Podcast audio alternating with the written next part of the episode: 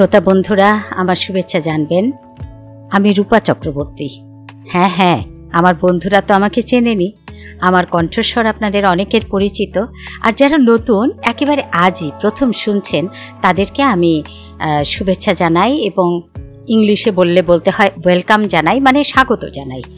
আমার বহুদিনের ইচ্ছে যে আমি পডকাস্ট করব এবং কিছু কবিতা বা গল্প এমনকি প্রবন্ধ পড়ে পড়ে একটুখানি শোনাবো। কারণ দীর্ঘদিন থেকে আমার একটা বিশাল অভিজ্ঞতা হলো রেডিওতে কাজ করবার। আমি রেডিওতে যখন আমার চাকরি বাকরি কিছু ছিল না, তখন আমার তো টাকা রোজগারেরও কোনো বিষয় ছিল না। কিন্তু তখন মাঝারুল ইসলাম ভাই আমাকে ডেকে নিয়ে ওই বাণিজ্যিক কার্যক্রমে ছোট ছোট ছোট ছোট নাটিকাগুলোতে অংশগ্রহণ করানোর জন্য ডাকতেন এবং আমি ওখানে করতাম। ওইগুলোকে বলা হতো স্পন্সর্ড প্রোগ্রাম।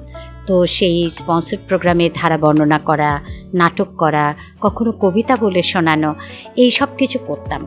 করতে করতে দীর্ঘদিন করতে করতে এমন হয়েছিল যে রেডিওতে কাজ না করলে আমার ভালোই লাগতো না। তারপরে তো জীবন পথ দিয়ে অনেক পানি গড়িয়েছে। আমারও অনেক বদল ঘটে গেছে, জীবন নানা দিকে বাঁক নিয়েছে, কিন্তু এখন মনে হয় আবার।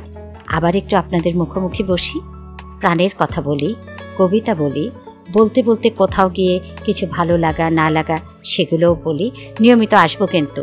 শুনুন আর অবশ্যই মন্তব্য করবেন। আপনাদের মন্তব্য, আপনাদের লেখা, যেরকম আগে চিঠি লিখতেন আমাকে রেডিওতে সেরকম এখানে লিখুন। আপনাদের এই লেখাগুলো আমাকে অনুপ্রাণিত করবে। আর আমাদের বন্ধন সুদৃঢ় হোক, আমরা আবার একটা বলয় নির্মাণ করি নিজেদের সঙ্গে। পরস্পর পরস্পরের কাছের মানুষ হয়ে উঠি। সবাই আমার শুভেচ্ছা জানবেন। শুনুন তাহলে আমার আজকের পরিবেশনা।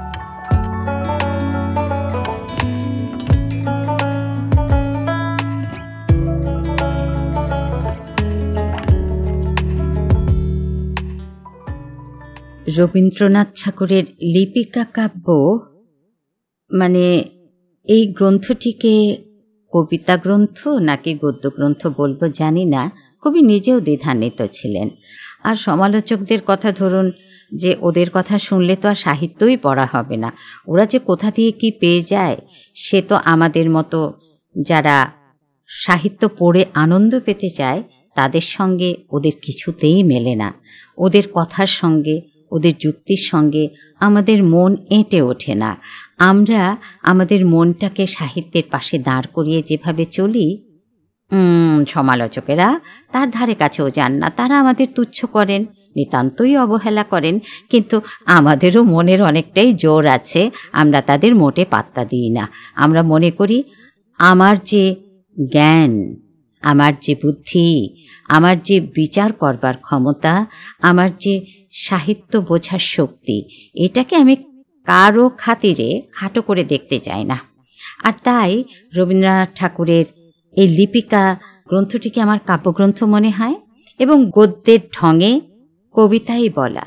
রবীন্দ্রনাথের ভেতরে কবিতার শক্তিটাই চরম শক্তি হিসেবে ছিল তো মানে তার গানগুলো তো বিশাল সুন্দর কবিতা। এটা তার শত্রুরাও স্বীকার করবে। তো আমি আজ পায়ে চলার পথ এই খণ্ডটুকু আপনাদের শোনাবো?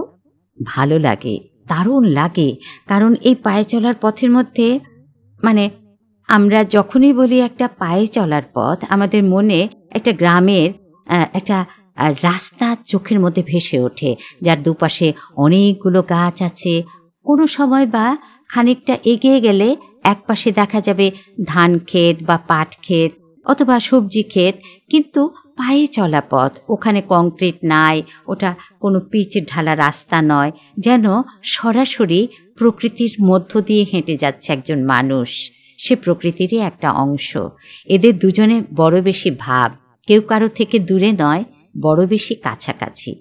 তো এরকম কিন্তু কবি যখন বলেন, পায়ে চলার পথ তখন তিনি জীবন পথের কথাই বলেন। আর এই জীবন পথের মধ্যে তার জীবন আর মৃত্যু এই হেঁটে চলাটা জীবন যেন শেষ গন্তব্যে নিয়ে যাচ্ছে মানুষকে। আর পায়ে তো শেষ পর্যন্ত থমকে দাঁড়ায়, না হলে তো আর চলা থামে না। ফলে এই পায়ে চলার পথটা আমার মধ্যে মৃত্যু চেতনার জন্ম দেয়। একটা দার্শনিক ভাবের উদয় হয় মনের মধ্যে যে জীবনের যা কিছু উপচার, যা কিছু ভালো লাগার, তার সব কিছুই রয়েছে এখানে সঙ্গোপনে। কবি যেন নানা রকমের সুরের ভেতর দিয়ে জীবনটাকে দেখতে চান, তলিয়ে দেখতে চান। তিনি যা উপলব্ধি করেন, তাকে দু চারটি শব্দের ভেতর দিয়ে অসংকোচে প্রকাশ করতে চান। তো চলুন, পায়ে চলার পথ শোনা যাক। এই তো পায়ে চলার পথ। এসেছে বনের মধ্য দিয়ে মাঠে। মাঠের মধ্য দিয়ে নদীর ধারে। খেয়াঘাটের পাশে বটগাছ তলায়। তারপরে ওপারের ভাঙা ঘাট থেকে বেঁকে চলে গেছে গ্রামের মধ্যে। তারপরে তিসির ক্ষেতের ধার দিয়ে, আমবাগানের ছায়া দিয়ে, পদ্মদিঘির পাড় দিয়ে, রথতলার পাশ দিয়ে কোন গায়ে গিয়ে পৌঁছেছে? জানি নে, এই পথে কত মানুষ। কেউ বা আমার পাশ দিয়ে চলে গেছে, কেউ বা সঙ্গ নিয়েছে কাউকে বা দূর থেকে দেখা গেল, কারও বা ঘোমটা আছে, কারও বা নেই। কেউ বা জল ভরতে চলেছে, কেউ বা জল নিয়ে ফিরে এলো। এখন দিন গিয়েছে, অন্ধকার হয়ে আসে। আচ্ছা এটাও কি একটা প্রতীকী ব্যঞ্জনা নয়? এই যে দিন গিয়েছে, এটা কি জীবনেরই শেষ প্রান্তের কথা বোঝাচ্ছে? অন্ধকার হয়ে এসেছে, এই অন্ধকারটা কি জীবনাবসান মানে জীবনটাই এখন ধীরে ধীরে বুঝে আসছে, যাবে অন্য কোনো লোকে? এরকম নানা কথা এটা পড়তে পড়তে মনে জাগে। আপনাদের সঙ্গে তা ভাগ করে নিচ্ছি। একদিন এই পথকে মনে হয়েছিল আমারই পথ, একান্তই আমার। এখন দেখছি কেবল একটিবার মাত্র এই পথ দিয়ে চলার হুকুম নিয়ে এসেছি, আর নয়। নেবুতলা উজিয়ে সেই পুকুর পাড় দ্বাদশ দেউলের ঘাট, নদীর চর গোয়ালবাড়ি ধানের গোলা পেরিয়ে সেই চেনা চাউনি, চেনা কথা, চেনা মুখের মহলে আর একটি বারও ফিরে গিয়ে বলা হবে না। এই যে, এ পথ যে চলার পথ, ফেরার পথ নয়। ঠিক বলেছিলাম কিনা বলুন? এটা জীবন চলার পথের কথাই বলা হচ্ছে। মানুষ চাইলেই তার বৃদ্ধ বয়স থেকে প্রৌঢ়ত্বে ফিরে যেতে পারে না, প্রৌঢ়ত্ব থেকে যৌবনে যেতে পারে না, যৌবন থেকে কৈশোরে, কৈশোর থেকে শৈশবে বা বাল্যকালে। ঠিকই ধরেছিলাম। মানে মনের ভেতরে নানা কথা এসে গুঞ্জরণ তোলে দেখি তারপরে আর কি আছে। আজ ধূসর সন্ধ্যায় একবার পিছন ফিরে তাকালুম। দেখলুম এই পথটি বহু বিস্মৃত পদচিহ্নের পদাবলী ভৈরবীশ্বরে বাঁধা। দেখুন, ভৈরবী সুরে বাঁধা, ভৈরবী তো হচ্ছে দিনের শুরুর একটি রাগিনী, অর্থাৎ জীবন শুরুর কথা।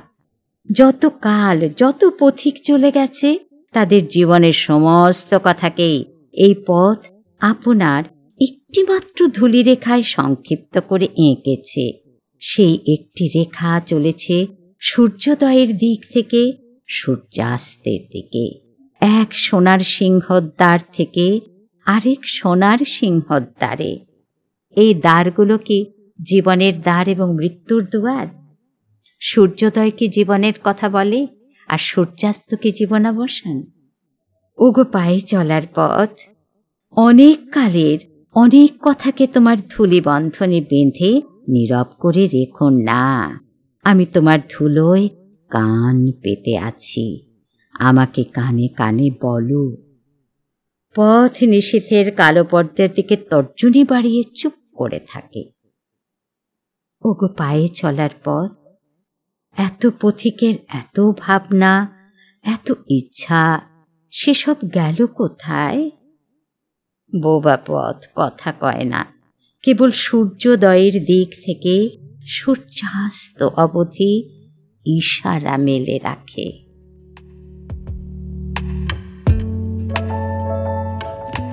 শ্রোতা বন্ধুরা, এই ছিল আমার আজকের পডকাস্টে পরিবেশনা। আপনাদের পছন্দের পডকাস্ট শোনার অ্যাপে আমার পডকাস্টটা ফলো করবেন। আপনাদের জানিয়ে দিচ্ছি ফেসবুক ও ইউটিউব চ্যানেলের লিঙ্ক ডেসক্রিপশনে দেয়া আছে। ওখানে গিয়ে ফলো ও সাবস্ক্রাইব করবেন। প্লিজ আমাকে নিয়মিত শুনবেন আর ক্রমশ শুনতে শুনতে আমার সময়টাও আপনাদের জানা হয়ে যাবে। আমি চেষ্টা করব যে সময়টাতে যে বারে আমি ঢুকবো, ওই একই সময়ে যেন, প্রতিবারে ওই সময়েই যেন আমাকে আপনারা শুনতে পান। তাহলে আপনাদের পক্ষেও টাইম ম্যানেজমেন্টটা অনেক সহজ হবে। অনেক পরে গিয়ে যদি শোনেন, তাহলেও আমার ভালো লাগবে। কিন্তু মন্তব্য করতে ছাড়বেন না। আপনারা মন্তব্য করবেন, কেমন লাগল, না লাগল, তাতে আপনাদের সঙ্গে আমার একটা সুন্দর আত্মিক বন্ধন তৈরি হবে। আবারও কথা হচ্ছে আমার পডকাস্টে পরবর্তী পডকাস্ট শোনার আমন্ত্রণ জানাচ্ছি। সবাই ভালো থাকবেন।